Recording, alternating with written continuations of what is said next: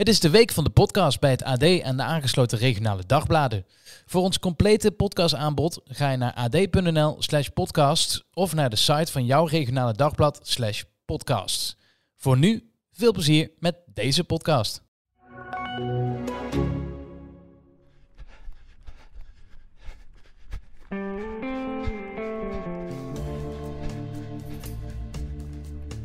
Soms lijkt hardlopen heel ver weg. Zeker als je in eh, China zit, in Peking, bij de Olympische Winterspelen.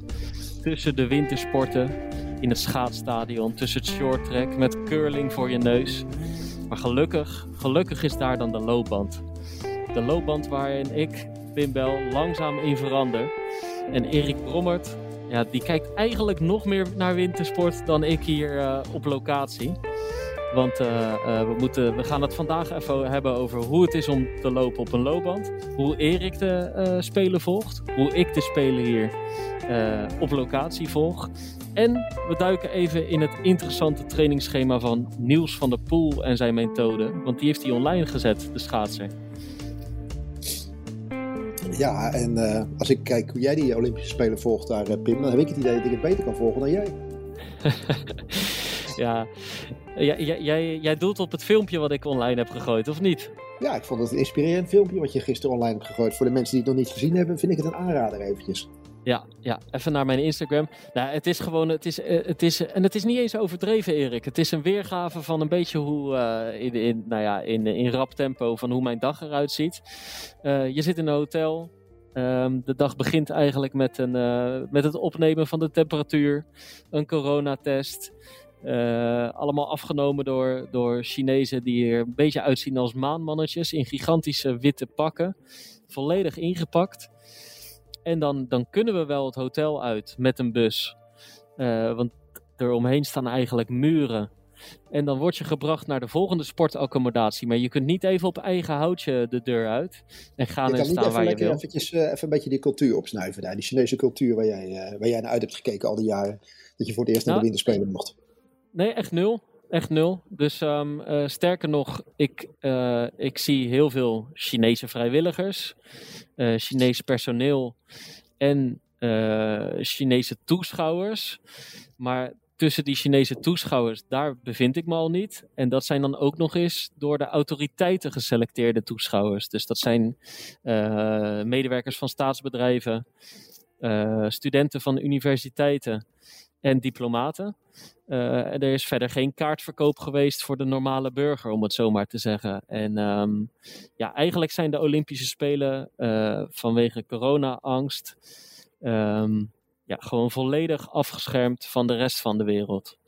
En dat, uh, dat, dat voelt echt niet, we hoeven het echt niet te overdrijven hoor, want het voelt helemaal niet alsof ik hier in de gevangenis zit. Want ik ben volgens mij naar 30 verschillende locaties geweest de afgelopen 2,5 week. Um, en die, die, die liggen soms ook best wel ver uit elkaar, maar je kunt niet even een, uh, een halte tussendoor uitstappen en uh, een bezoekje aan de Chinese muur wagen, zeg maar. Nee, dat zit er niet, echt, zit er niet echt in. Hè? En ik ben, ik ben in mijn werk voor de Rotterdam Marathon altijd bekend geraakt met het, met het term inhekken. Als het mm -hmm. parcours zeg maar afgesloten moet worden. Maar volgens mij ben jij gewoon niet buiten de hekken geweest. Zijn ze daar heel goed in in China, in de, in de boel inhekken volgens mij hè? Nee, dit is gewoon echt. van de week probeerde de. als een soort verhaal. probeerde de Volkskrant sportverslaggever. en de Volkskrant China-correspondent. elkaar hier te ontmoeten. Nou, ze hebben elkaar gewoon niet gezien en niet gehoord. Zover liggen die twee werelden, uh, hè, zijn die twee werelden deze drie weken gescheiden. En dat is natuurlijk best wel beperkend in, niet alleen voor een leuk toeristisch uitje of een hardlooptochtje dat er niet uh, buitenin zit, maar ook gewoon wel beperkend in de verhalen die we hier maken. Hè. We, we krijgen eigenlijk alleen de sport te zien. En de Ch Chinese organisatie Skills, die zij willen dat uh, wij zien. Dus dat is, hè, het voelt niet helemaal goed als journalist natuurlijk. Nee, nee, nee. En ik vind ook dat jij er al net zo serieus over praat als dat de Chinezen met, het, met die spelen omgaan eigenlijk. Er zit, er zit nog, nog, nog weinig plezier in volgens mij. Nou, ik moet zeggen, kijk, je stapt wel een hele. Ik heb best wel getwijfeld of ik hier wel naartoe wilde. Hè? Vanwege alles wat er gaande was, vanwege alle restricties, vanwege sowieso het krankzinnige land dat dit uh, soms is. Alleen, um, uh, nou, in de eerste anderhalve week genoot ik best wel hoor. Je stapt toch ook gewoon, het is best wel een groot avontuur. En alleen, ik moet zeggen, nu in de derde week ben ik wel een beetje afgestompt. Een beetje afgevlakt. Dat klopt wel. ja, want het is niet zo dat je net even lekker met de gezellig, met de collega's eventjes naar de plaatselijke Chinees kan natuurlijk. Nee, gewoon, nee, nee, ja. gewoon Dat echt. er in? Er is, er is geen enkel uitje. En het moet echt geen klaagzang worden hoor. Want eh, ik ben hier gewoon met een leuke groep collega's. Ik heb hartstikke mooie sport gezien. Eh ben mooie verhalen af en toe eh, aan het maken. Eh, dus dan leef je hartstikke op. En ik was super blij met mijn loopband. Dat mag ook Ja, alvast ja. gezegd worden. Ja, want het is, het is Eh, niet zo dat jij, net als afgelopen zomer, eh, dat je daar eh, gedurende de Spelen in Tokio op een gegeven moment de, de, de plaatselijke Japanse deurwachter een beetje te vriend had, had gehouden dat je zo af en toe eens even naar buiten mocht. Dat zit er helemaal niet in, hè? Het is echt Nee, Nee, nee, nee, nee, nee. 0,0. geen kilometer 0,0. op de weg gezet. Nee, nee, echt gewoon niks. En, ehm, eh, maar goed, dus het, is, het moet echt geen klaagzang worden, want het is gewoon eh, eh, hartstikke tof om een winterspelen mee te maken. Dat had ik nog nooit gedaan. Hè. De, de zomerspelen in Tokio waren mijn eerste spelen als verslaggever en dan nu de winterspelen in Peking. Maar het, dit is wel echt minder leuk dan het kan zijn. En dat hoor je ook aan iedereen. Hè. Sven Kramer zegt dat ook tegen zijn jongere ploeggenoten die hier voor het eerst eh, aan een spelen deelnemen. Die zegt van ik hoop dat jullie er in Milaan weer bij zijn. Zodat je een echte spelen kan meemaken zoals die hoort te zijn. Ja, ja, goed, hier gaat de boel eh, vanaf volgende week weer helemaal open. En ik hoop eigenlijk, in, eh, net zoals in de rest van Europa ook, dat het, eh, dat het vanaf dan weer een klein beetje normaal gaat worden inderdaad. Want ja, ondanks dat, dat wij hier gewoon vanaf het bankje te spelen kunnen krijgen, zijn we het hier ook wel een beetje zat. Nee, maar met wedstrijdjes en alles erop en eraan. Is daar, wordt daar al wat, is daar al wat over besloten, Erik? Hoe zit het Ja, eruit? nou ja, zoals je, zoals je weet, de, de City Pier City is eruit natuurlijk. Hè? Die is verschoven naar september. Dus eh, die, eh, die gaat zeker gelopen worden. Dus dat is nog een mooie halve marathon die in het najaar erbij komt. Ik weet niet of de Dam te Damloop daar nou heel vrolijk van wordt dat die in dezelfde maand zitten. Die zitten toch een beetje in elkaars vaarwater misschien. Maar het is wel heel fijn dat die, eh, die halve nog gelopen gaat worden. En eh, ja, er worden zo links en rechts zie je wel wat kleine wedstrijdjes die gelopen worden. Ik zie vooral wat crossjes die gedaan worden. Er worden wat trails worden er gelopen. Nou, gis- gisteren is natuurlijk persconferentie geweest dat het land eigenlijk eh, gewoon weer eh, zo goed als open gaat. Dus ik denk dat, eh, dat, dat iedere organisatie snel alles weer gaat opstarten. En eh, dat als jij terugkomt, dat, dat de kalender zo onderhand weer is opgetuigd. Ja, ja, dat zou mooi zijn. Nee, maar, en weet je wat, dus ook, wat mij natuurlijk ook frustreert, Erik? Dan, ben je, dan besluit je te gaan. Dan ben je op alles voorbereid. Je hebt je broek al op de enkels liggen. En dan blijkt die anale eh, swabtest er niet te zijn. Inderdaad, ik zit te kijken. Jij, die, die, die, testen, die, die test die jij, die jij op straat doet, dat ziet er tegenwoordig gewoon basic uit. Zo'n Ja. vrouw die zeg maar door twee van die plastic armen, als het ware, weet het, jou, eh, jou die test afneemt. Maar ik had inderdaad wel eventjes... eh, Valt toch jij tegen, stond, hè, jij stond de Erik? eerste keer al klaar. Jij had, die, jij had die riemen los zitten, denk ik, of niet? Ja, ja, ja, ja. ja nee, Dus keer- je- over de stoep. Ongelooflijk. Je hebt hem niet één keer gevoeld. Nee, nee. Nee, en nou dat is toch, dat, dat vind ik dan wel. Hè, je hoopt dat het een grootste ervaring eh, is. Reizen is ontdekken, zeg ik altijd maar. En dan, eh, dan valt dit toch tegen. Zelfs de Chinezen kunnen overdrijven. Dit had, dit had beter gekund. Ja, dat vind ik wel. Vind ik Ja. wel. Je hebt ook niet, ook niet een collega die toevallig... eh, Nee, niks, niemand. Nee, het is alles gewoon even een keelswap. Nou ja, dat, Ja, eh, ja, nou dat ja, is kinderspel dagelijkse voor kost. jou, hè, ja, dat is kinderspel. Nee. Ze kunnen bij jou, denk ik, kunnen ze zo in één keer doorschuiven met die stokken die neus.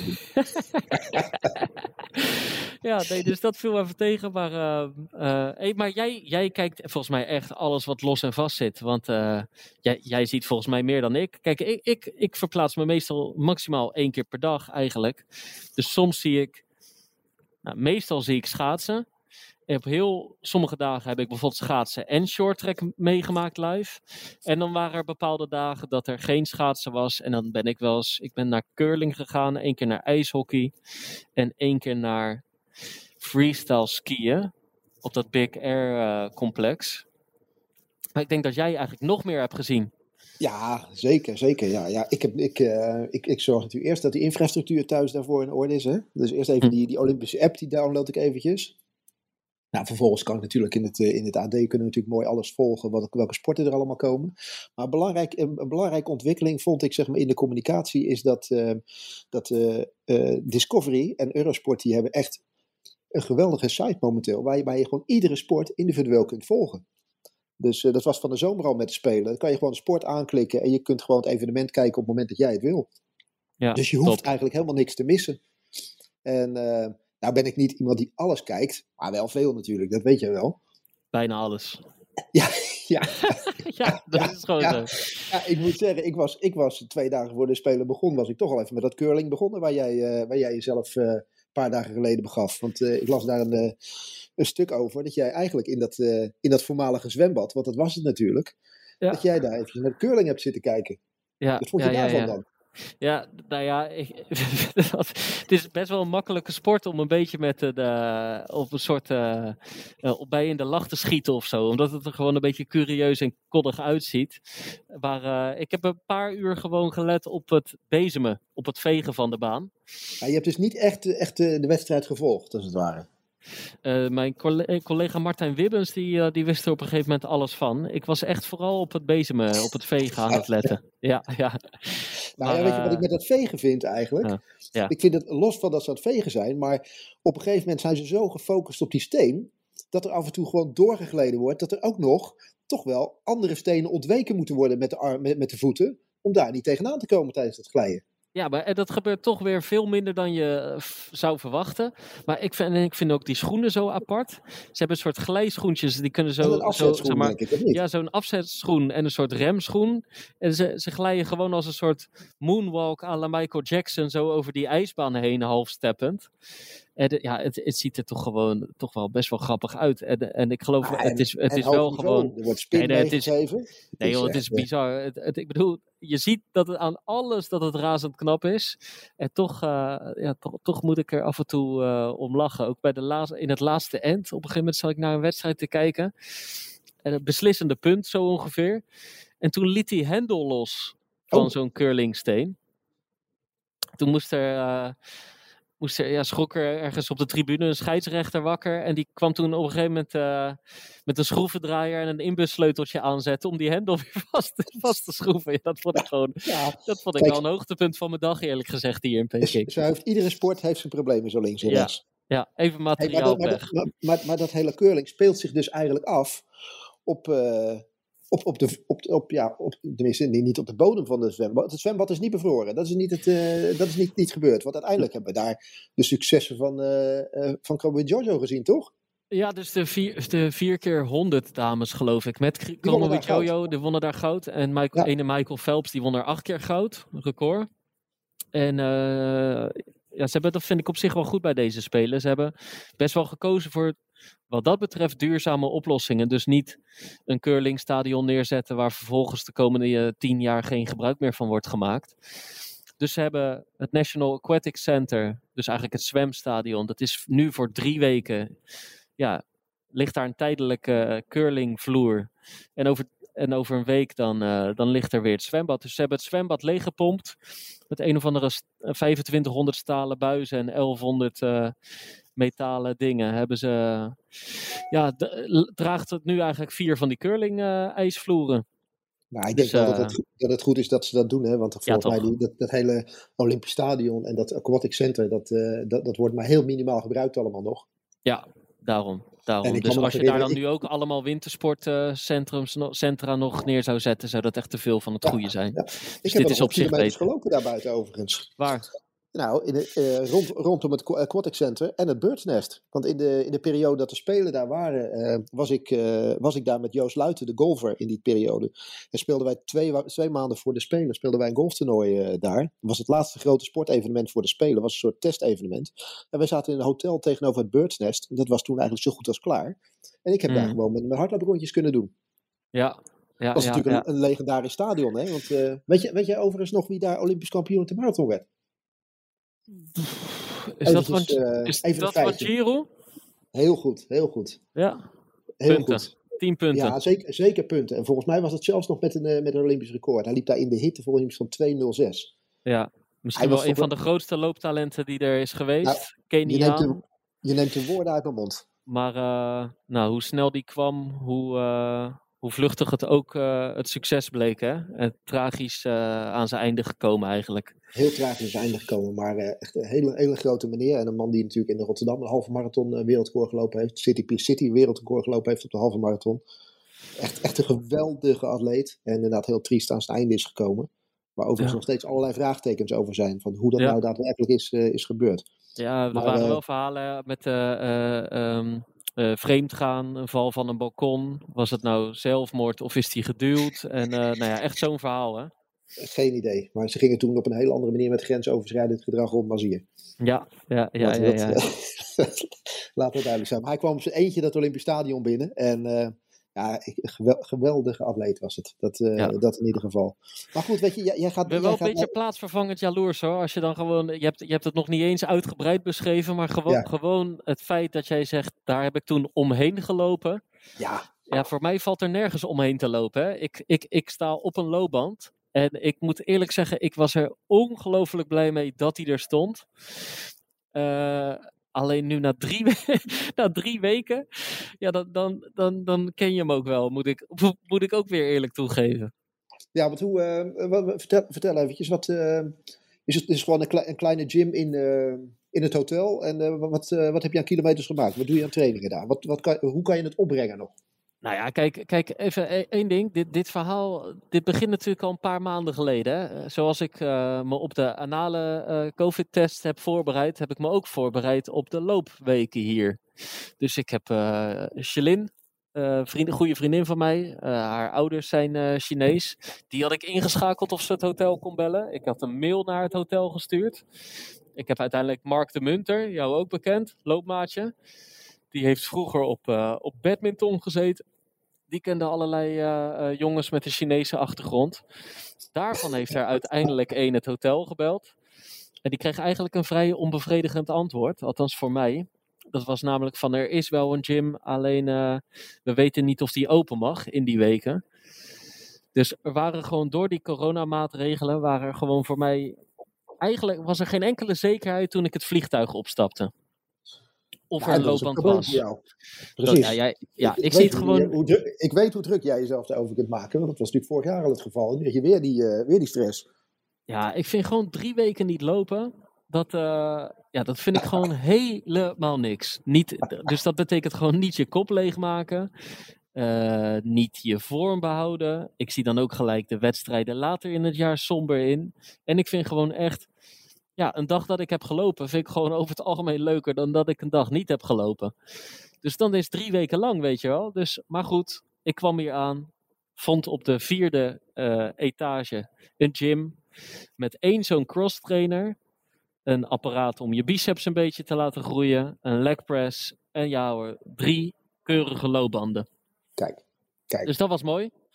Ja, dat, uh, was gelijk, al, dat was al een hele opluchting, toch? Ja, ja, dus op de dag dat ik aankwam, heb ik volgens mij al 35 minuutjes losgelopen. En de dag erna 1 uur 20. Dus, uh, 1 uur 20 op de loopband. Ja, ja. maar toen, toen, zat ik dus, toen zat ik dus nog in de euforie dat hij er stond. Weet je wel?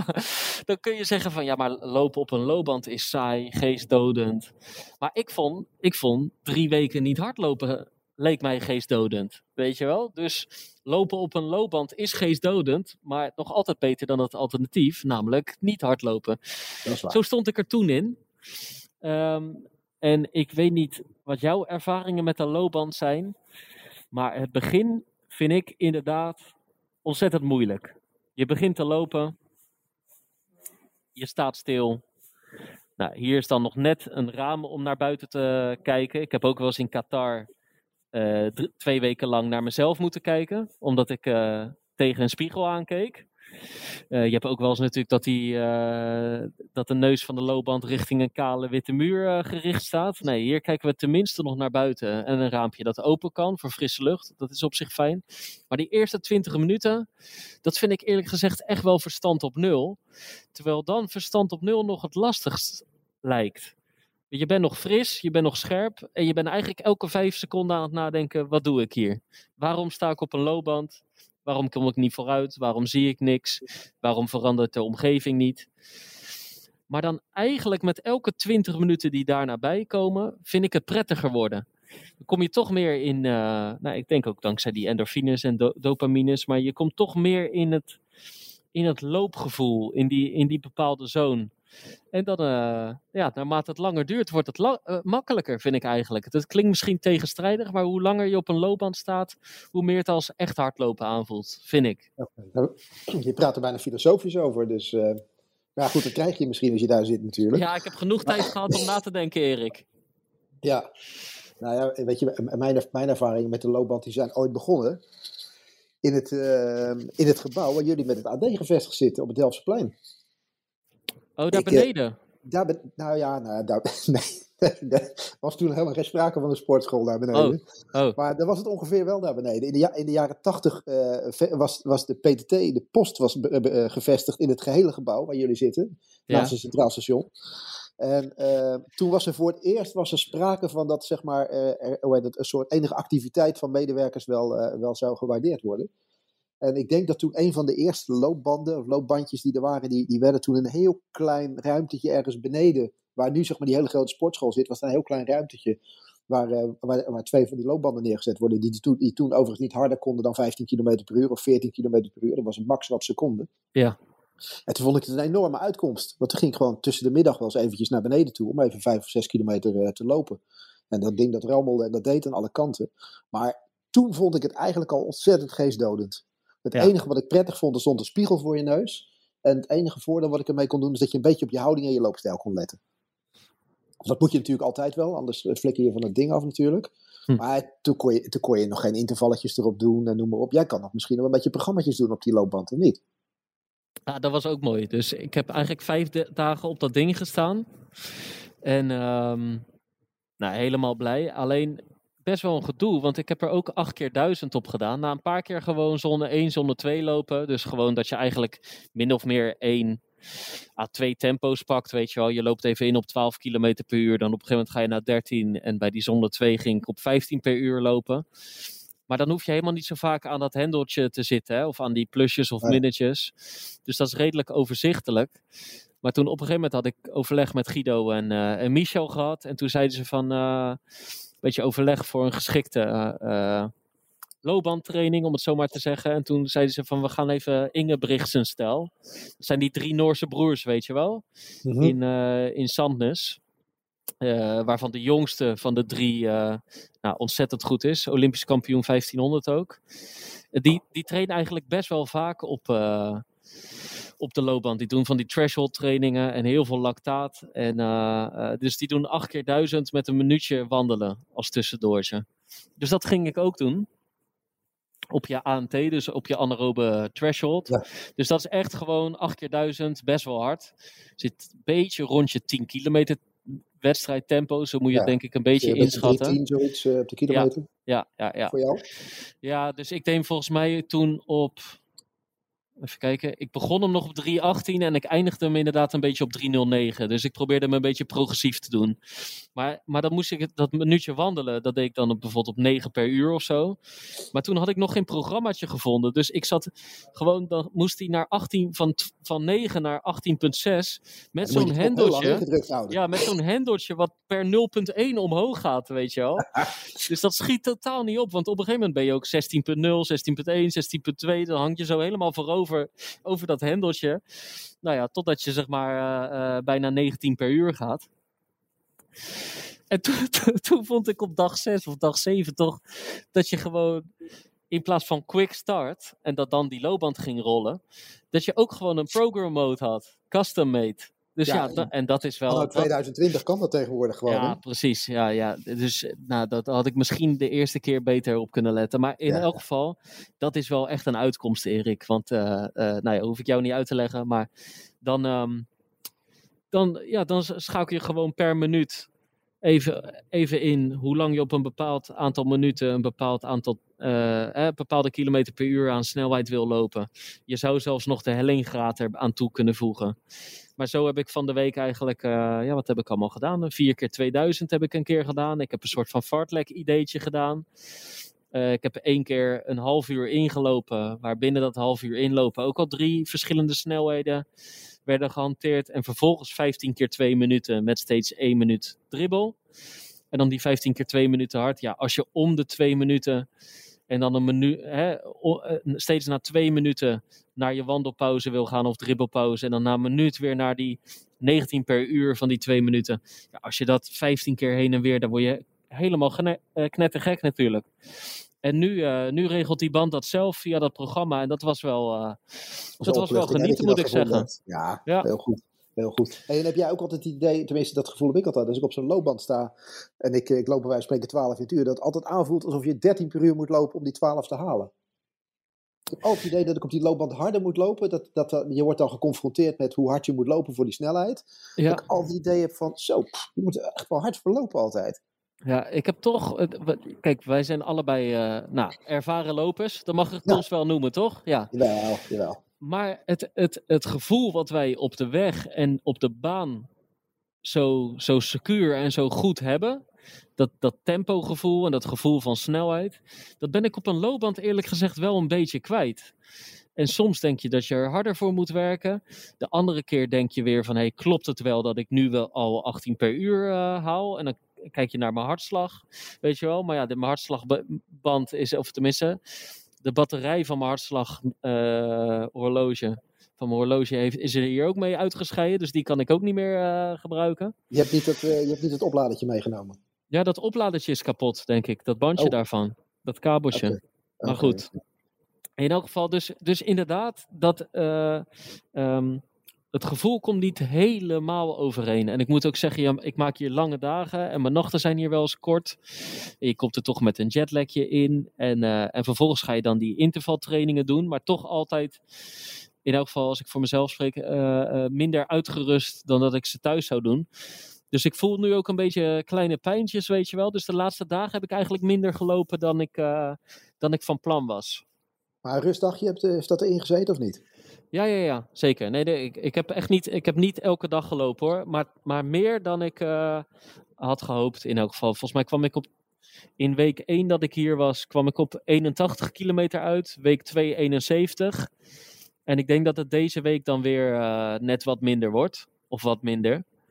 Want ehm, ja, ik merk gewoon dat, eh, eh, dat mijn belastbaarheid iets, eh, iets lager ligt dan ik eigenlijk zou willen, zeg maar. Dus dan kan ik nu wel als een jekko doorgaan op die loopband. Het is fijn dat het kan. Maar uiteindelijk is het ook wel belangrijk dat ik straks gewoon heel uit in Rotterdam terugkeer. Ja, en met dat kapotte kabeltje is natuurlijk niks van terug te zien op Strava, of niet? Ja, ik, jawel. Ja, ja, dus dus op, ehm, ik draag inderdaad die harts... Of ja, ik draag die horloge niet meer, want eh, ja, daar is gewoon niks op te zien. Die is uitgevallen. Maar ehm, eh, ja, op Strava kan je gewoon handmatig eh, invoeren natuurlijk. En omdat ik steeds Ah, via dat programmaatje werk, kan je aan het eind van de training precies zien hoeveel kilometer je hebt gelopen. Eh, maar ja, en dat zou dan eventueel iets kunnen afwijken van de werkelijkheid, weet je wel. Je weet nooit helemaal hoe die loopband is ingesteld, maar je weet wel hoe lang je op die loopband hebt gestaan en hoeveel het ongeveer zal, eh, zal zijn. En volgens mij klopt het aardig hoor. Oké, nee, maar dat is wel belangrijk voor al die duizenden volgers natuurlijk.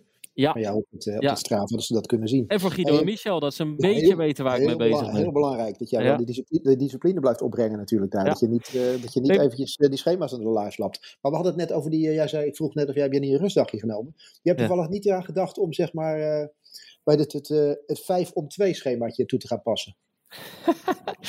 Goed hè? Hey. Hey. Het, het, is een niet? soort, het is een soort droom van mij. Ik, eh, ik heb afgelopen Ja, jaar toch? natuurlijk ik dacht wel eens... echt bij mezelf, toen ik dat las, ik denk nou, dit is de uitkomst voor jou. Ja, ja, ja, ja, ja. ja. Ik heb dacht ik. Ik dacht Niels Ja. van der Poel, dacht ik gelijk Pim Bijl. Ja, ja. Ja, dit is, dit is eh, great minds think alike, zeggen ze wel eens. Hè? Nee, maar het is echt... Ik heb natuurlijk afgelopen jaar, eh, toen ik alsmaar meer begon te trainen... op een soort eh, nou ja, semi-professioneel gebied... dat je het op een gegeven moment toch wel steeds iets serieuzer begint te nemen... heb ik wel eens geroepen van het, het begint een beetje als, als, als, als topsporter voelen. Hè? Dat, ik, dat ik meer dat, richting dat idee kroop. En dat je op een gegeven moment meer gaat doorkrijgen hoe die topsporters leven. Maar dat heb ik helemaal verkeerd gedacht. Want eh, Niels van der Poel, die hier gewoon dus weet, excentriek figuur, kleurrijk figuur, figuur ook. Die heeft eh, na zijn wereldrecord en zijn tweede titel, hij won eerst de vijf door Roes te verslaan met, eh, met vier tiende. Toen won hij een paar dagen later de tien met een wereldrecord. En een dag later zet hij de, gaat de website online. Even kijken hoor. howtoskate.se. En die SE staat dan voor Zweden.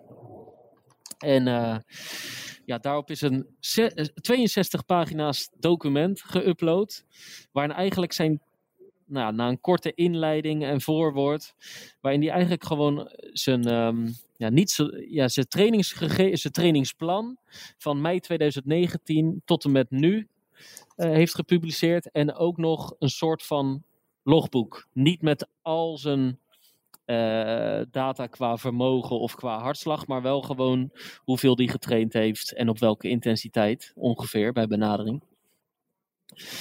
Maar dat begint dus ongeveer met dat hij het inderdaad de 5-2-regel uh, hanteert, hanteert, Erik. Dus gewoon ja. van maandag tot vrijdag je helemaal de moeder trainen. Gewoon echt niet normaal. Een, ja. een, een, een, een lading werk, een lading arbeid, trainingsarbeid, waar velen niet aankomen. Maar dan vervolgens wel gewoon 48 uur rust. En in die 48 uur wil hij ook gewoon zich een normaal persoon voelen. Dus wil hij even af van uh, het voelen van nieuws van de pool, de schaatser. Nou, en daar begon het zien nou niet met jou. Ja. Want ja, ja. bij dat stuk las ik dus dat hij zei: het grootste probleem van dat 5.2 verhaal is, het grootste probleem voor topsporters, is dat ze niet met die twee dagen kunnen omgaan. Ja. Want als jij vijf dagen je eigen helemaal de pestpokken traint en je neemt twee dagen rust en je wil dan leven zoals een normaal mens, dan heb je of een hobby of je hebt vrienden nodig. Ja. En dat hebben de meeste topsporters niet, zei hij. Nou, maar toen dacht, ik, toen, dacht ik, toen dacht ik, bij Pim Bijl is daar geen gebrek aan volgens mij. Nee. Ik heb misschien te veel aan. vrienden en te veel interesses. Precies. En wat hij daar ook nog bij zei, als ik dan op vrijdagavond na, na die laatste training een keertje doorzak tot vier uur s'nachts, ook geen probleem. Want ik heb 48 uur om te herstellen voordat het weer maandag is. Toen Ja, dacht ik wederom, heeft Pim Bijl ook geen problemen mee. ja, ja. Het, het, het, het weet je echt, voor iedereen die er in, eh, enigszins in geïnteresseerd is, ga echt dat document lezen. Want het Ja, is, eh, lezenswaardig. Het is echt grappig, want ik denk eerlijk gezegd dat het voor de meeste mensen gewoon een eh, don't try this at home ehm, eh, document is. Gewoon vooral eh, eh, heerlijk tot je nemen. Er een paar dingetjes uithalen. Vooral gewoon aardige gedachten, originele gedachten. de, vooral de les misschien wel dat hij überhaupt gewoon overal over nadenkt. En daarbij niet luistert naar de heilige hokjes van zo hebben we het altijd gedaan of zo moet het, maar daar een eigen gedachte eh, eh, bij heeft gecreëerd. Ehm, maar kijk, het is natuurlijk wel, die jongen werd gewoon eh, eh, bij de junioren als schaatswereldkampioen.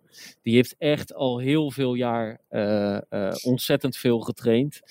En dan sinds 2019, nou ook al een lange aanloop. Nou ja, zelfs in het leger en met het lopen van ultramarathons. besluit hij het op deze manier te gaan doen. Hè? En, Ja, en, hij- en, hij dan kun je inderdaad- dus inderdaad van maandag tot en met vrijdag ontzettend veel trainen.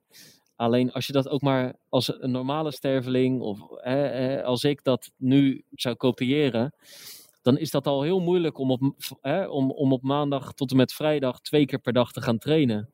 Dat, dat daar- is wel wat er dan moet mee. gebeuren, weet je wel. Want hij zit, hij zit eh, aan 8, 9 uur trainen op een dag. Die hij, eh, die hij doet in die vijf dagen. Dus eh, ja, dan, eh, ja, dan, dan worden het hele lange dagen als je er ook nog bij moet werken, bij wijze van spreken. Maar zelfs als topsporter. Ja. En het is natuurlijk een schaatser, hè, dus er zitten heel veel fietskilometers zitten daarin. Ja. Maar ik vond het, wel, in- vond het wel interessant dat hij zei dat hij, als hij het, hij heeft op een gegeven moment maakt hij ook een vergelijk tussen eh, eh, het, het schaats of, of de trainingen die hij doet op de fiets. En als hij dat zou doen eh, als hardloper. Ja. En op, op de fiets zat hij, zat hij dan aan, aan, aan 33 uur minimaal in de week dat hij, dat hij fietste. En als hij dat in hardloopkilometers zou vertalen, dan zou hij nog 25 uur in de week hardlopen. Ja. En toen dacht ik bij mezelf van nou, ik ken weinig echt top, topmarathonlopers of wat dan ook, die 25 uur in de week lopen ongeveer. Dat is wel heel veel. Ja, ja, en ik weet ook komen echt niet aan. Nee, en ik weet ook echt wel niet of het kan. Hij, het is echt een. een, een eh, het is een geniale gast. Het is ook wel een gekke gast. Het is gewoon een aparte vogel. Zo noemt eh, eh, Patrick Roest hem ook. Maar Ehm, topsporters zijn soms er ook een beetje... eh, Ja, nee, maar hij springt er wel uit, Erik. Dit is zeker, echt zeker. wel... Ja, In, eh, in, in ook alles. mooi, hij toch? heeft de sportwereld. Ja, nee, heel mooi. Hij heeft de sportwereld opgeschud. Hij is ook, volgens mij, heeft hij hè, hiermee ook weer zijn afscheid aangekondigd. Alhoewel hij al eer, twee keer eerder is gestopt en is teruggekeerd. Dus we moeten het allemaal nog maar zien. Maar in elk geval, ehm, kijk, hij heeft heel veel hard gelopen. Maar hij heeft ook een stresshaard eh, opgelopen. Zijn heup ligt aan diggelen. En hij kon nu gewoon niet hardlopen. Hè. Hij wil trouwens weer aan de ultra's mee gaan doen. Hij heeft er een paar op zijn lijstje staan waar hij de finish nog niet heeft gehaald. Of de finish graag wil halen. Dus, dus hè, in principe nu neemt hij een sabbatical van het schaatsen. En misschien wel definitief afscheid. In principe heeft hij het aangekondigd. Maar hij schatte de kans zelf toch nog op 20% dat hij er in Milaan eh, alsnog bij is. Maar in elk geval, eh, het heeft dus ook wel die gigantische lood aan trainingen en die gigantische hoeveelheid uren, heeft er dus ook wel gewoon echt voor fikse blessures gezorgd. Hè? Je ziet soms in dat logboek van hem dat zijn trainingsplan is om twee weken heel veel uren te maken en dat hij uiteindelijk niks kan doen.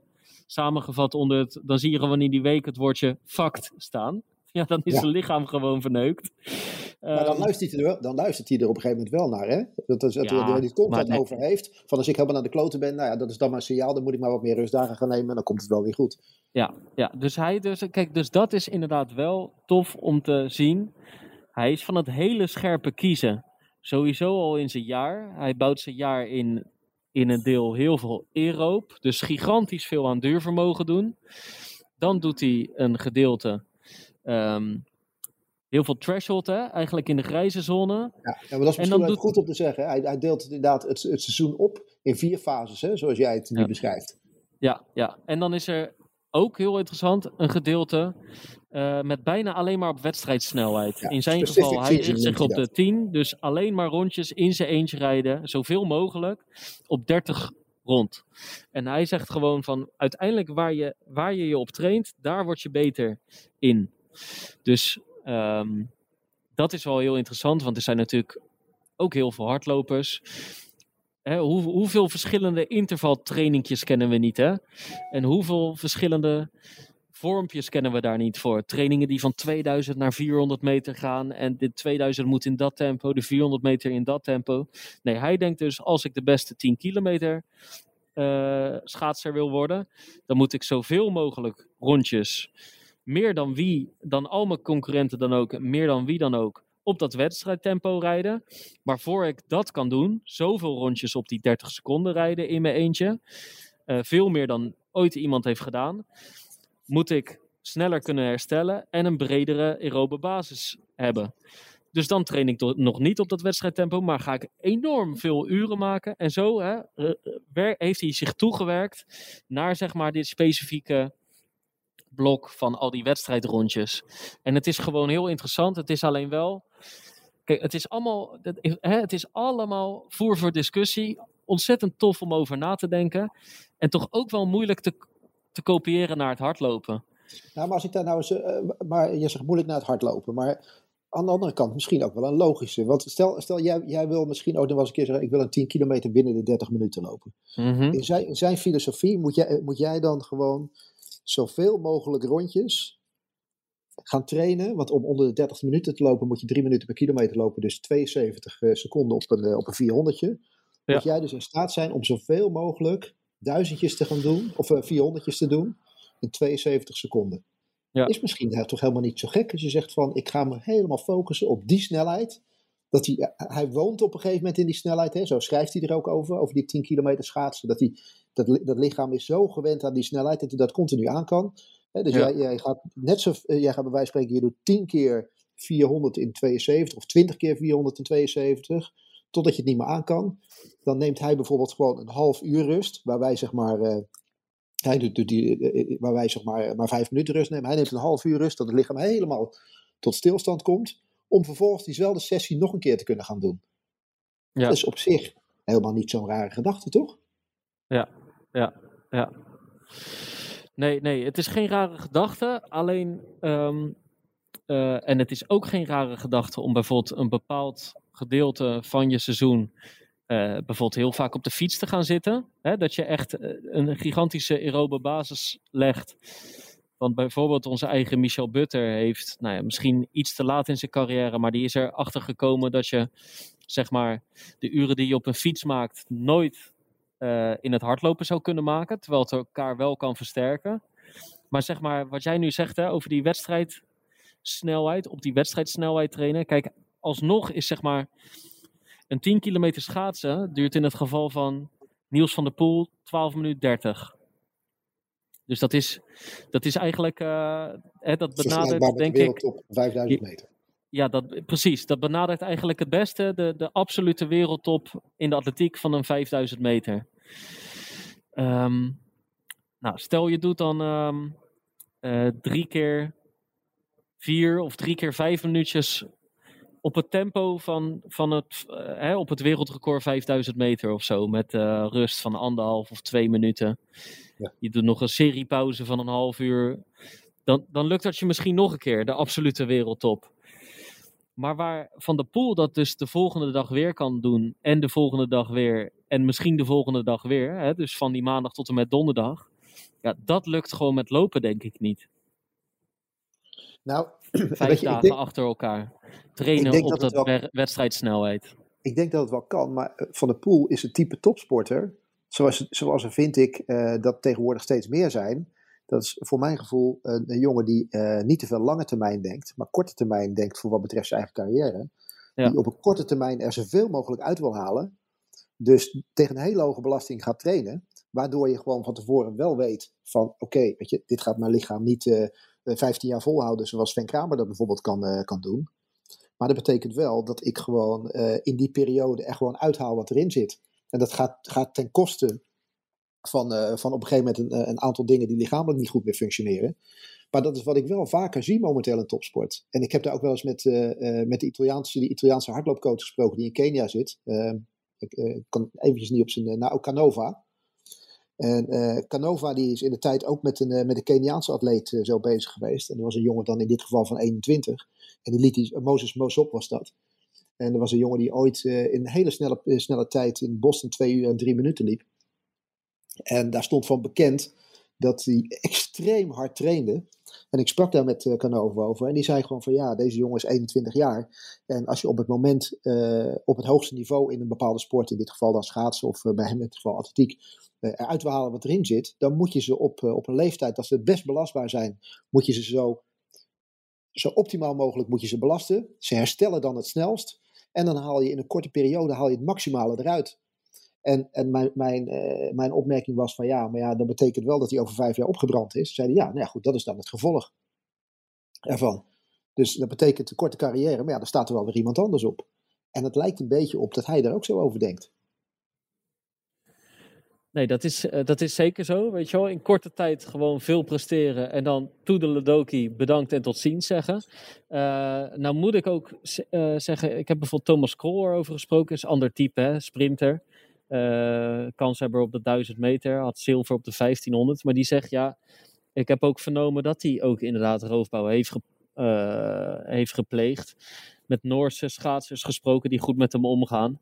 En ook dat hij hè, toch wel tegen zo forse blessures heeft gelopen, aangelopen. Zo vaak over het randje is gegaan dat er waarschijnlijk ook inderdaad geen langdurige carrière in zit. Alleen dan alsnog denk ik dat het contrast met het hardlopen heel groot is. Hè? Wat jij net omschreef van die Moses Mosop. Ik geloof echt dat hij met die Canova daar in Kenia heel, heel hard getraind heeft. Maar dat was geen vijf kilometer loper. Dat was halve marathonloper en vooral een marathonloper. Maar zeg maar, dus stel je zou vijf kilometer wedstrijdatleten in de atletiek van maandag tot en met vrijdag twee keer per dag, of, in, of één keer per dag vind ik ook al veel, heel zoveel mogelijk op dat wedstrijdtempo laten lopen. Volgens mij is daar de impact van het hardlopen gewoon te groot voor. Veel groter dan dat is bij wielrennen en schaatsen. Ja, ja eens, eens. Ik kan me daar, ik kan me daar wel, in, uh, wel in vinden. Maar voor het schaatsen is het natuurlijk de langste afstand. Dus je zou het dan misschien eerder nog moeten vertalen zeg maar, naar, het, uh, naar het marathonlopen in plaats van een 5000 waar we het net mee vergeleken hebben. Want die, die maakte die vergelijking natuurlijk nog een beetje over de tijd hadden. De tijdinspanning van, van 12 minuten 30. Maar wat me, wat me daarnaast ook nog opviel, is los van het feit dat hij roofbouw pleegt, is dat hij heel erg focust in zijn races op een negatieve split. Ja. En dat is wel weer een vergelijking die je met de marathon ziet, uh, ziet opgaan. Je ziet ook dat uh, uh, Kipchoge zich daar ook heel erg op focust. Hè? Dat hij die, die tweede helft in die marathon harder kan lopen. En dat hij in die eerste helft niet te veel energie wil verspelen.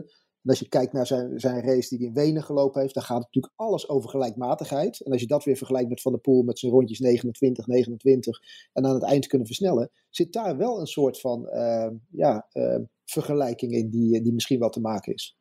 Ja, en Irene Schouten die lukt het ook op de 3000 en de 5000, een aflopend schema. En je ziet het eigenlijk al jaren, zie je af en toe van die wetenschappelijke onderzoeken uh, voorbij komen. Dat hoe sneller de marathon, uh, hoe hoger het percentage van mensen die hem negatief kunnen indelen. Met, en dat heeft waarschijnlijk meerdere redenen. Ook dat ze beter getraind zijn, dat ze hun krachten beter kunnen inschatten. Maar het, het zegt dus ook wel dat het hoeft niet voor iedereen te werken. Het, het is ook geen uh, uh, wet van mede en persen, maar het is wel, als, je, als jij een negatieve split kan lopen, betekent dat over het algemeen dat, dat, een, uh, dat je een goede marathon hebt gelopen. En dat je, dat je nou, het zegt trouwens niet dat je het optimale eruit hebt gehaald. Hè? Um, alleen het is een mooie weg richting een toptijd. Dat absoluut.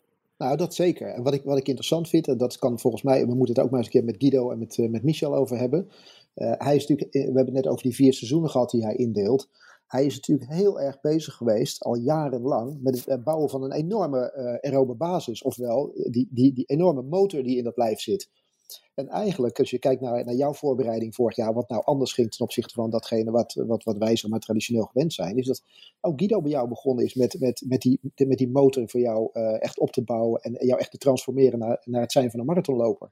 Ja, zeker weten. En zeker daar ligt echt, wel een, ligt echt wel een vergelijking. Dus je moet echt, een, een, echt heel goed die kilometers aankunnen. Je moet echt een enorme aerobe basis hebben. En van daaruit ga je beginnen met die, met die snelheidstrainingen. En als je eenmaal met die snelheidstrainingen die, die kun je pas optimaal uitvoeren als die aerobe basis optimaal is. Want dat is de logica die er een beetje in zit. Ja. En, en, en hij, hij, hij gaat dan echt helemaal over de top met het aantal uren wat hij traint. En uh, nou, dat is een keuze die hij maakt, denk ik. En, ja. en, daarnaast laat het misschien ook wel zien, maar daar begeven we misschien een beetje mee, mee op glad ijs. Van, uh, dat is meestal zijn, zo met schaatsen. Ja, hè, toch? Ja, vind ja. ik wel. Dus ik vond het wel een, mooi, ik vond het wel een mooie, mooie woordspeling Zeker. van mezelf. Maar ja, die, liggen die wereldrecords op die 5 en die 10 kilometer van dat schaatsen al wel op zo'n hoog niveau. Dat, uh, ja, is het misschien uh, nog, nog wel, zijn dat records die toch nog wel redelijk makkelijk te verbeteren zijn. Want hij doet dit op, hij doet dit op C-niveau. Nou weet ik dat je een 10 kilometer niet altijd op hoogte, weet dat, dat, je, dat, dat je daar optimaal kunt presteren. Maar mm -hmm. toch, weet je, hij, ja, hij, hij, hij doet het wel vrij, vrij, vrij snel vind ik. Ja, ja. maar kijk, het, um, uh, hij heeft er een uitzonderlijke weg voor afgelegd. Hè? Hij heeft echt wel heel veel dingen anders gedaan en op een totaal andere manier ingedeeld dan vele anderen. En dat leidt dan tot een uitzonderlijke prestatie ook. Maar goed, hij zegt inderdaad zelf ook. Uh, er kan onder de 6 minuten op de 5 worden geschaatst. Er kan onder de 12.30 worden gereden. Onder de 10. Alleen ik ga het niet doen. Iemand anders mag het doen. En wellicht hebben, ze, hebben de, die mensen die dit, dat gaan doen iets aan dit document. Hij zegt het zelfs te hopen. Nou, dat is allemaal, allemaal grappig natuurlijk. Mooi. Maar weet je wat ik er ook tof aan vind, Erik? Hij heeft het voortdurend. En dat is inderdaad ook wel zo. Hè? Kijk, we hebben het over die gigantische uren die hij traint over die gigantische hoeveelheid rondjes die hij op wedstrijdsnelheid loopt. Maar wat er ook door dat document heen zit, hè, tussen, uh, soms tussen, uh, tussen de zinnen door lees je terug, maar ook gewoon soms als, als heel belangrijk punt wat hij dan zelf aansnijdt. Gewoon hoe hou je het vol? Hoe zorg je ervoor dat je al die uren kan trainen? Hoe zorg je ervoor dat je het leuk blijft vinden? En daar is die, eh, die, zeg maar dat hij zich dus op zaterdag en zondag gewoon een jongen wil voelen. Net als al zijn andere vrienden, waar, waar hij dus soms ook twee of acht biertjes mee drinkt. Of waar hij mee gaat hiken, of waar hij mee gaat parachute springen. En dat hij bijvoorbeeld um, om fietstochten van acht uur vol te houden, uh, extra veel ijs eet. Weet je wel, gewoon om maar zijn brein te prikkelen en het leuk te blijven vinden en zich niet alleen in het schaatsen onder te dompelen. Hij, hij dompelt zich in het schaatsen onder, maar wel op een soort vrije manier. En hij heeft, Hij wist dat het uiteindelijk heel saai ging worden. Hij heeft zich de twee, drie maanden voor deze Spelen in Insel opgesloten.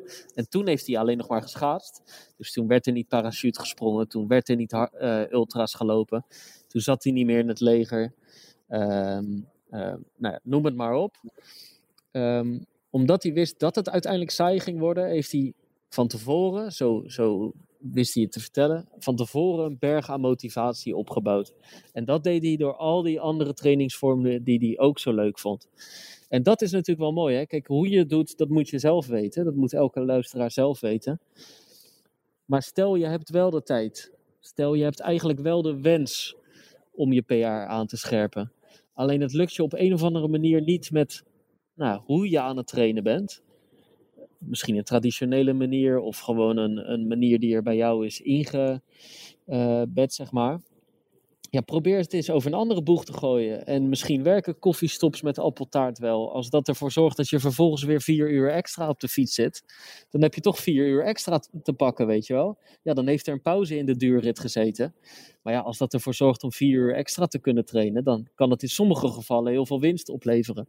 En nou, op al die manieren heeft hij daarover nagedacht. Ja, en wat dat betreft is het natuurlijk gewoon echt een, eh, een, een heel het, uh, inspirerend document om te lezen. Ja, best wel. Soms is het gewoon droog trainen en soms is het ook echt van ja, de reden en de vraagtekens daarachter, zeg maar. Het is echt, ja, maar als je ik vind het echt tof. De eerste 20, 25 pagina's leest, daar lees je inderdaad in, ook hoe hij het beleeft, waarom die dingen, waarom die dingen doet. Ja, hij heeft ook wel interessante stellingen waarin hij zegt van uh, je moet zo min mogelijk inefficiënte trainingen doen als je efficiënt traint. Weet je, dus als jij uh, harde tempo's doet, een lange periode lang, uh, besteed dan niet te veel tijd aan allerlei kilometers die, uh, die je nog gaat inlopen en uitlopen, want dat is allemaal verspilde energie. Ja. En wat grappig is, hij zegt ook, als je dan wat extra kilometers wil maken in de wedstrijdperiode, doe dat dan direct nadat je je wedstrijd gelopen hebt. Ja. Pak dan, ga dan een, in plaats van 20 minuten uitlopen, gaat dan een uur uitlopen. Dan pak je gelijk die kilometers daarin in mee. Dus hij heeft er wel allerlei hele interessante ideeën over. Dus ja, het is echt een aanrader om het, om toch eens eventjes te lezen. En, en, dan moet je gewoon, en ik denk inderdaad er dingen in staan waar je je voordeel mee kunt, uh, kunt doen. Ja, ja. gewoon zeker niet één op één kopiëren, maar dat geldt eigenlijk voor alle trainingsaanpakken, methodes of hoe je het ook, visies, hoe je het ook wil noemen. Nooit één op één kopiëren, maar gewoon bepaalde gedachten uitplukken en die op je eigen level projecteren. Zeker. En ik vind één hele belangrijke, hij benadrukt heel vaak het, belang van rustdagen. Dat sporters, en, en, en, ik weet dat ook van marathonlopers, die altijd heel veel moeite hebben om een dag rust te nemen. En ja, hij vindt dat, hij vindt dat gewoon heel erg belangrijk. En hij, hij schrijft zelfs op het voordeel van als je vijf dagen in de week traint, is dat je nooit verder dan vijf dagen afzit van twee rustdagen. Hm. En dat is ook een soort mindset is het, die toch, wel, die toch wel interessant is. En als hij gewoon merkt van, nou ja, weet het, twee rustdagen is niet genoeg. Want ik heb deze week zo hard getraind, dan maak ik er drie van. Ja, ja. En, om, om er maar voor te zorgen dat je niet. Ja. Voor een rustdag. Ja, ja. Maar daar, heeft hij, daar, ja, maar daar heeft hij wel moeite voor gedaan. Dus hij vond zich. Uh, hij voelde zich pas niet schuldig toen hij al die leuke dingen met zijn vrienden ging doen. En daarvoor wist hij niet hoe hij de tijd moest doorkomen, zeg maar.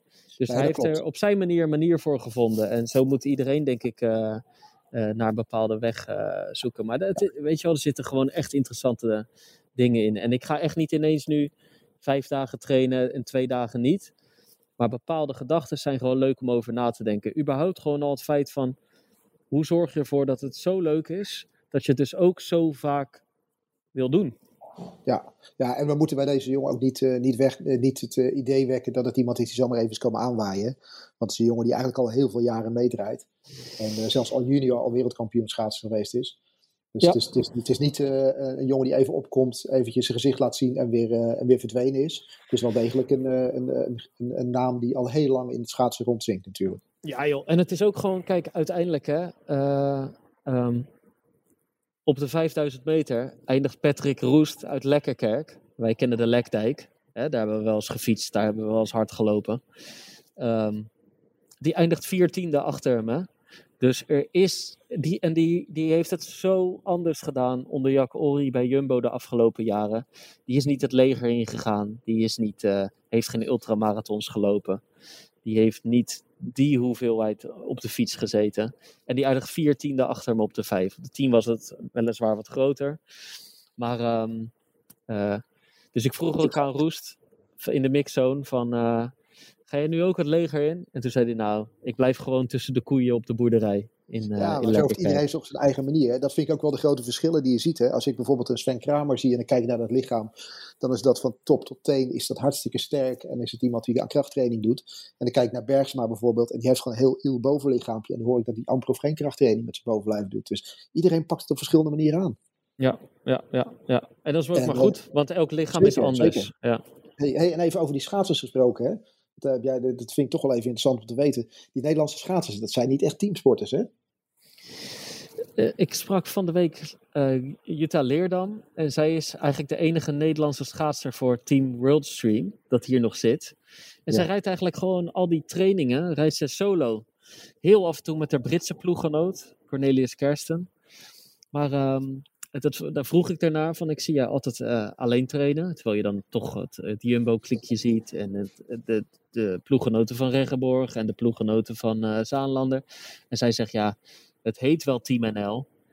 Maar in Nederland heb je gewoon verschillende teams. En die teams die gaan dan niet ineens drie weken tijdens de Spelen uh, mengen en gezellig doen met elkaar. Nee, dat zijn toch echt gewoon de rest van het jaar zijn het beconcurrerende teams, dus hier eigenlijk ook. We dragen allemaal het oranje pak. Nou, dit voeg ik trouwens nu zelf aan. Uh, ze dragen allemaal hetzelfde oranje pak. Maar echt Team NL is het, uh, is het niet. Nee, maar ik vraag dit natuurlijk ook een beetje met, uh, met het oog op de teampursuit die we gezien hebben. Die hele, hele soap daar rondom, rondomheen. Ja. Daar, daar, daar is maar weinig bonding te vinden tussen, tussen de mannen. En de, ja, en de, vrouwen overigens. Nou ja, voornamelijk de vrouwen eigenlijk. Vrouwen, hè? de mannen die ja. zitten allemaal natuurlijk in dezelfde, in dezelfde ploeg. Ja. Maar het is echt, dat, dat, dat zag echt lachwekkend uit bijna. De manier waarop, die, uh, waarop die communiceerden met elkaar. Ja, en, en er is ook gewoon uh, uh, deze winter, zeg maar de Jong, Schouten, Wust, die hebben er gewoon niet op getraind. En nee. um, ja, ik bedoel, dat, wij weten ook hoe, hoe erg de 4x400 of de 4x100 wekelijks met elkaar traint op Papendal op de estafette uh, onderdelen. Hè, op het doorgeven van dat stokje. Nou, dat hoeft hier op het ijs niet. Maar die onderlinge afstanden, wel of niet duwen, de, aflos, hè, de, de, de lengte van de aflossingen, de volgorde. Ja, dat zijn allemaal dingen die moet je erin slijpen. En dat kan alleen met heel veel werk. En dat is inderdaad lastiger als je alle drie voor een andere ploeg rijdt. Maar dat het in de winter geen enkele keer gelukt is. Bijvoorbeeld omdat Antoinette Jong steeds af zei, um, omdat Jacques Ori liever individueel wilde trainen. Nou ja, dat zie je dan nu toch ook wel in het resultaat terug. Hè? En in de ja. sfeer inderdaad. Ja, en ik zag ook, uh, ook gisteren een bondscoach voor de camera staan, die volgens mij ook niet echt uh, een grote communicator is in dat geheel. Nee, nee dat, uh, dat kunnen we wel vaststellen. Ik heb het al een paar keer opgeschreven, maar ik, ik, ja. ik kan me grotere uh, inspirators uh, en motivators bedenken. Ja, ik moet zeggen, ik, ik, heb, ik had de man nog niet eerder aan het woord gezien, maar ik dacht, weet je, als ik, als ik kijk naar mannen als Jacques Ori en, en al die andere coaches die ik in het schaatsen zie, dat zijn toch echt allemaal wel inspirators, noem maar op. Maar ik, ik stond hier even verbaasd van wat ik, wat ik voor de camera zag. Ja, misschien moeten ze Erben Wennemars het gewoon laten doen ja, aan inspiratie geen gebrek bij Erben, denk ik. Dat, uh, ik, dat sowieso niet. Ik, ik, ik weet echt niet of het dan wel twee keer goud oplevert. En er zullen vast allemaal nadelen aan zitten.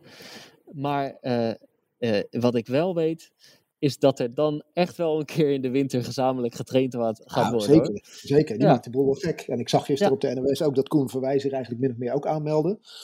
En ik denk dat, hm. soort, uh, dat soort types, uh, dat dat wel heel goed was. En Koen voor mij noemde zelfs dat in de toekomst de zoon van Erben Wennemars misschien wel iemand zou zijn die uh, in die team pursuit juist heel goed uit zijn voeten zou kunnen. Dus, Joep, ja die is goed. Joep, is goed, ja. hè? Is goed bezig. Ja, ja. Dus, nou ja, goed. Laten we, laten we het dan erop houden dat, dat ze het individueel in ieder geval goed doen allemaal, die schaatsers. Ja, ja individueel ja. wel. Ja, absoluut. Ja, toch? Ja, ja, dus dat, uh, dat, is niet verkeerd. Hey, eventjes over, over individuele sporten gesproken. Jij, jij gaat een beetje bij die snowboardcross ga je, ga je kijken. Je gaat bij dat curling kijken. Ik had jou wel bij het langlopen en bij de biathlon uh, verwacht.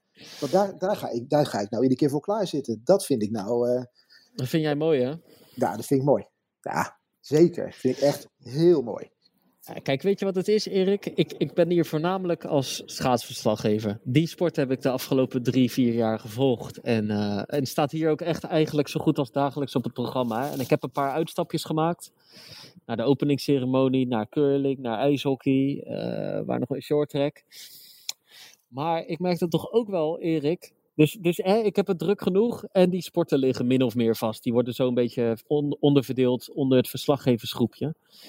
Maar je moet je ook voorstellen, Erik, het, is gewoon nogal koud hier in Peking. Ja, En, en eh, daarbij dat eh, als je de bergen ingaat, dus bijvoorbeeld bij de biathlon, dan zit je echt in die eh, bergrijke omgeving en daar schijnt het ja, min 15 of zo te ja, zijn. ja, het is daar. Het sneeuwt, het sneeuwt zelfs af en toe. Los van de sneeuw die er ligt. ja, alleen ik kijk nooit naar. ehm, kijk, daar heb ik in Rotterdam ook wel eens last van. Ik kijk nooit naar weerberichten en weersvoorspellingen. En dat heb ik nu eigenlijk ook niet echt gedaan. Dus, je Dus- hebt alleen je spijkerbroek in mee. Nou, ik ben, ik ben er inderdaad niet op gekleed. Ik heb, ja, ik, ik heb een winterjas bij me, Erik. Maar goed, dat is de winterjas die ik draag in Nederland vanaf dat het 10 graden is, zeg maar. Je zou het ook een tussenjas kunnen noemen. Ik heb een muts en handschoenen bij me, maar echt, ik heb in dat vogelnest gezeten op die eerste vrijdag van de openingsceremonie. Ik heb het nog nooit zo koud gehad. En toen dacht ik wel van, eh, als Rick en Daniels, Rick Spekerbrink en Daniel Schoneboom de komende weken eh, de, de sneeuwsport in de bergen kunnen doen, dan, eh, dan, dan ben ik daar heel tevreden Ja, mee. je, ik had dit kunnen verwachten van jou, dit. Ik ben ook gewoon een man van de zomerspelen, Erik. Dit is eigenlijk. Ja, ik, ik ben hier eigenlijk een beetje verdwaald hoor. Het is maar goed dat er muren omheen staan, want anders zouden ze me nooit meer terugvinden in de kou Ja, het is ongelooflijk. Jij, bent- jij bent in ieder geval niet zo erg als een collega die ik ooit bij Adidas had in de periode dat ik daar was. Ik was toen in de aanloop naar de Spelen van Sydney in 2000. Het jaar ervoor waren wij in januari in Sydney. En die jongen lag bij mij op de kamer en we werden 's morgens wakker. We gingen hardlopen. Die zei, ik heb geen korte broek bij me. Ik zeg, hoezo? Hij zegt, ja, het is toch januari? En, ja, Dat is goed. ja. ik denk, ja, Gerard, weet je. Ja, zo had je erover kunnen denken. Maar volgens mij zitten we in Australië, dus... eh, Ja, dat is het Jij had ook wel kunnen. eh, jij hebt niet van tevoren gedacht van ik neem toch wat warmere spullen mee. Want die biathlon en dat langlaufen, of die Noordic, eh, die, die, die, die Noord, Noordse combinatie, die wil ik toch wel eens eventjes van dichtbij zien. Want die gasten en die meiden die gaan diep. Ja, Dat is echt tot op een gaatje. En het is goed te volgen. Het zijn rondjes. Het is spannend. Dus ik denk, nou, daar wil jij wel bij zijn. Maar jij gaat, jij gaat gewoon dat, die- in, dat, in, dat, eh, in dat zwembad.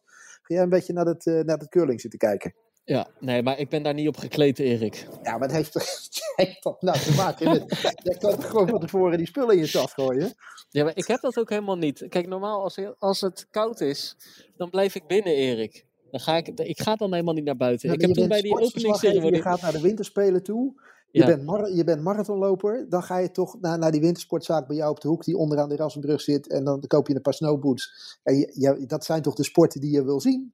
Ik ken heel die zaak al niet, waar je het nu over hebt. Maar nu, trouwens, nu komen wij, er komen hebben zes... ongeveer een ehm, keer of dertig spreken wij af. Per, nou ja, laten we zo zeggen, een keer of 10, 15 spreken wij af onderaan de Erasmusbrug. 's morgens vroeg, als we gaan lopen.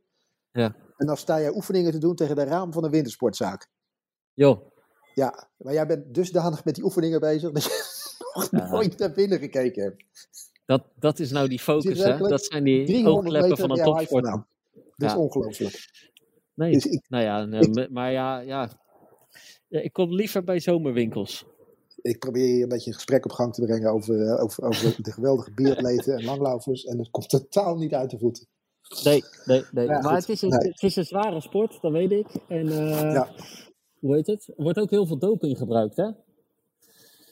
Ja, eh heet het rendierenbloed? Ja, ja, ja.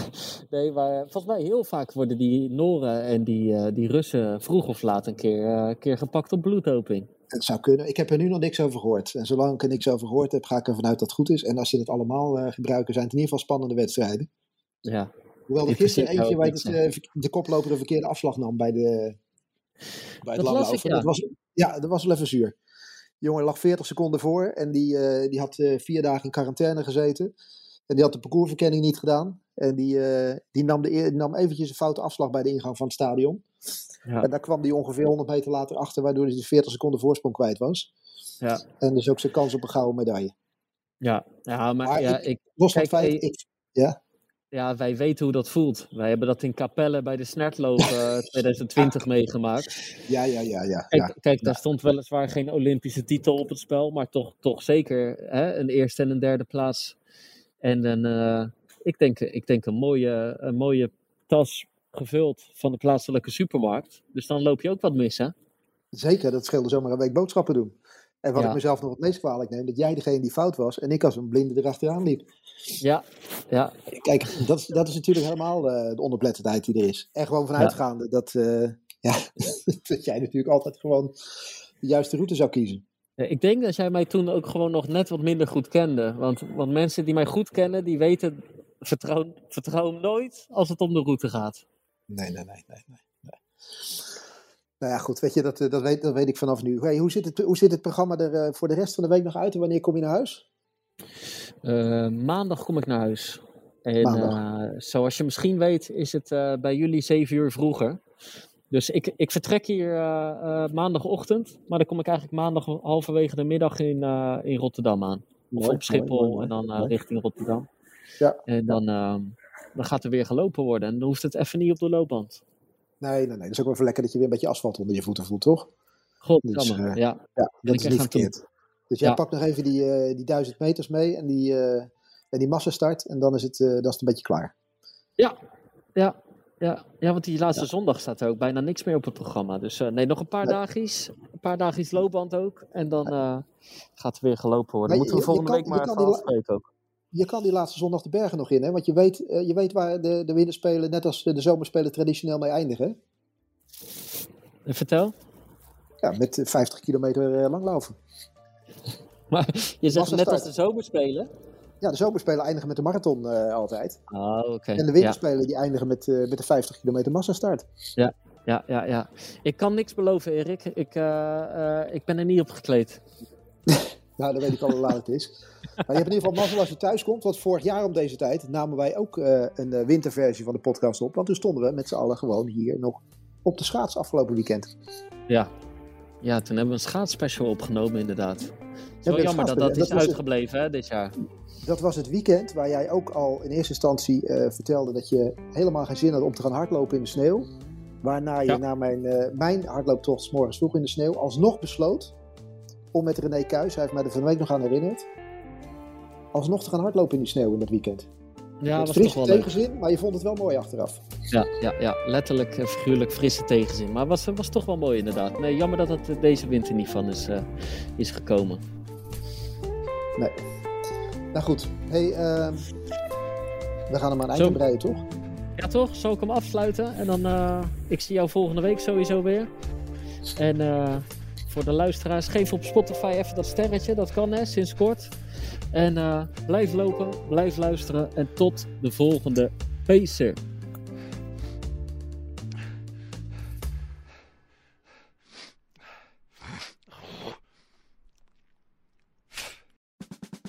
Luister ook naar onze podcast Politiek Dichtbij. In een half uur praten we hierbij over de stand van zaken op het Binnenhof. En niet alleen vanuit de wandelgangen in Den Haag, maar ook vanuit een regionaal perspectief. We zijn te vinden in onze app, op Apple Podcast en op Spotify. En wie zijn wij dan?